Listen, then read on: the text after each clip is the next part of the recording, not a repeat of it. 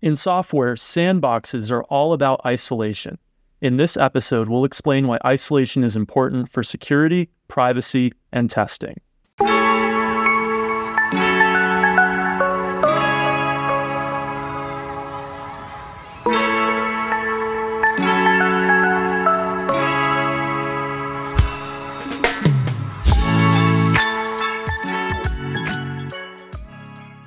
Welcome to Kopec Explains Software, the podcast where we make computing intelligible.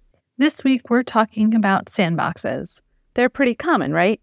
You use a sandbox every day and you might not even realize it. When you open a web browser, you're in a sandboxed environment. When you use an app on your smartphone, you're in a sandboxed environment. And if you're a software developer, you probably do your testing in a sandboxed environment. We'll talk about sandboxes today from both a security perspective, a privacy perspective, and also a testing perspective. So, where should we start? Well, I think it's worth mentioning that sandboxes are a relatively recent phenomenon, at least in the realm of personal computing.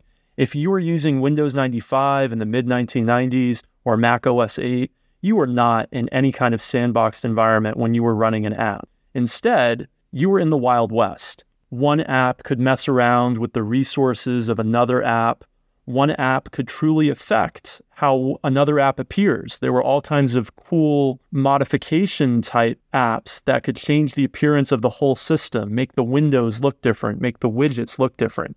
That's not possible in a personal computing operating system today. So, for the reasons that we're going to go into today, security and privacy, sandboxes have been implemented across modern Windows, Mac OS, iOS, Android, and many server operating systems as well. Maybe we should start with a definition. What is a sandbox?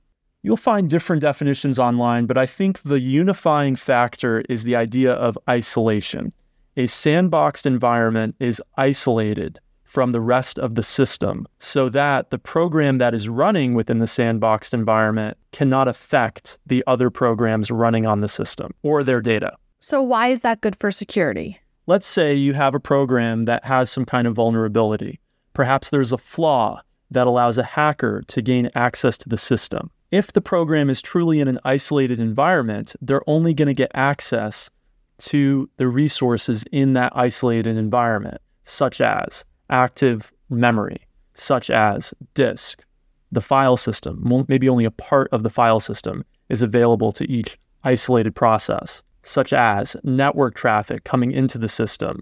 Only network traffic specifically relevant to the program in the isolated environment will be accessible, such as hardware. We don't want just any program to be able to use any piece of hardware. If a program has no reason to use your camera, should it even have access to the camera? Because then if it has a security vulnerability, the hacker is going to gain access to the camera as well, or the virus is going to gain access to the camera as well. So by keeping a process completely isolated, we limit the attack surface on the system. So that sounds like a really good thing. Yeah, and that's why sandboxes have become so ubiquitous. So, sandboxes exist in every web app you use. Your web browser creates a little sandbox for each web app. A web app by default does not have the privilege to write anywhere in the file system. You can explicitly say, well, I want to download this file from this web app and put it into a specific part of the file system. But a web app cannot on its own just go and write to your documents folder, for example. It can't on its own without your permission and you giving it that privilege just access a certain piece of hardware like your camera or your microphone. This is also true on both iOS and Android. When you download an app and you run it, it gets its own sandboxed environment, including its own part of the file system. So let's say you download a word processing app, it can't go and edit the files in your note taking app. They're in their own space, they have their own separate section of the file system and also their own separate set of privileges to all the different pieces of hardware, network resources, memory access as well. This also means that when we remove one app, we don't affect any of the other apps on the system. Isolation is a really powerful concept. All right, so we know that Sandbox helps keeps us secure. What about how it protects our privacy? The privacy really follows from the security. By making sure that every resource that we want to access requires privileges, it enables us to, at a fine grained level, limit the ability for an app to go beyond its intended purpose. Let me give you an example. Perhaps you download a new social network and it wants to spread itself virally. Of course, the creators of that social network have an incentive to just go dig through your contacts and automatically send an invite to all of them by email or other means, or even just to harvest your contacts so that they know who your friends are that are already on the network. But maybe you don't want that.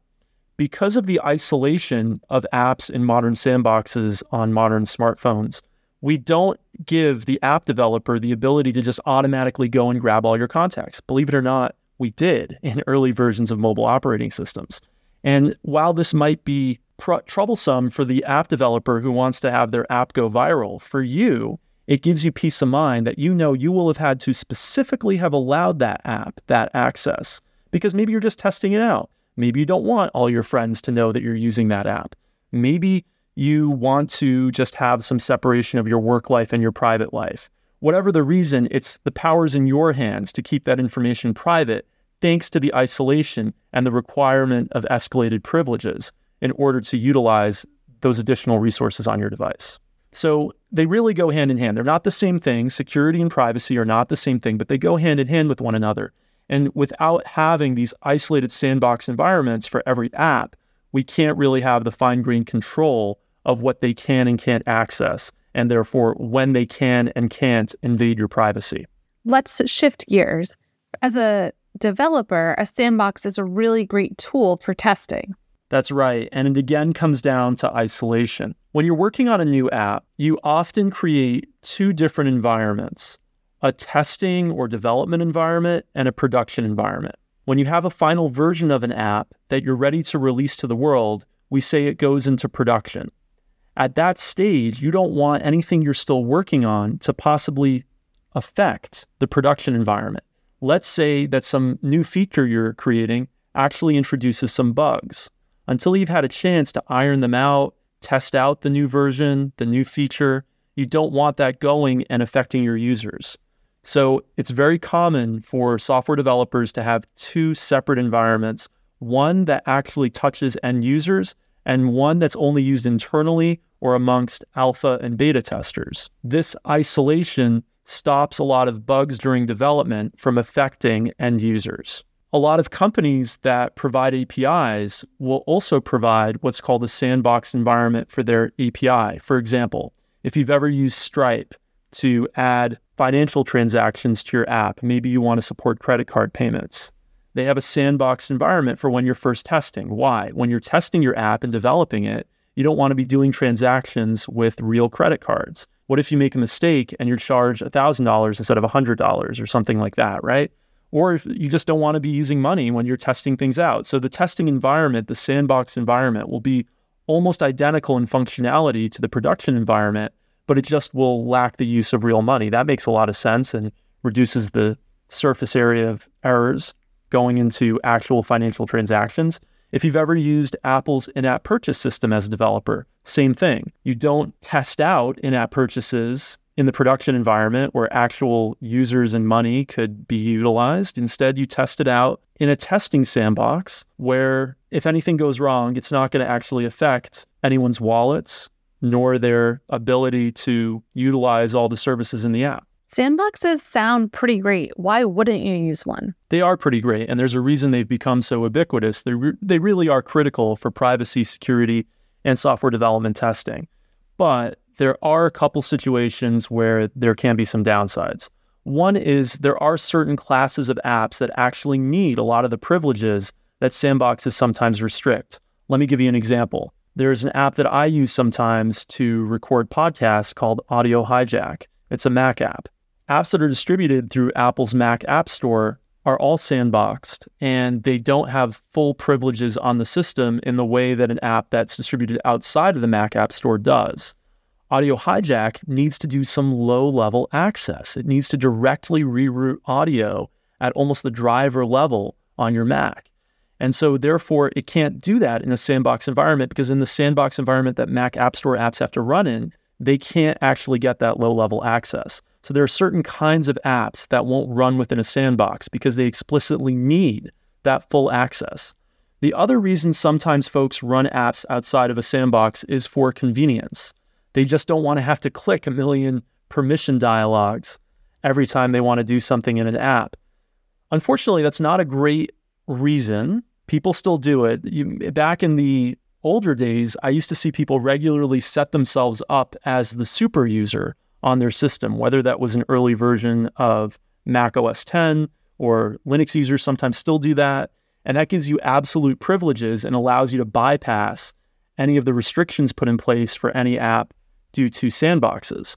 But at the same time, that escalation of privileges can be dangerous because now you can accidentally do literally anything on your system. And a lot of these restrictions are in place are actually to protect you or to protect you from malicious software that you might have accidentally installed. So, the two reasons that we do sometimes go beyond sandboxes one is because we have to to do the type of work that we want to do. The sandbox environment is too limited. And two, for convenience, but the second reason is not really a great one.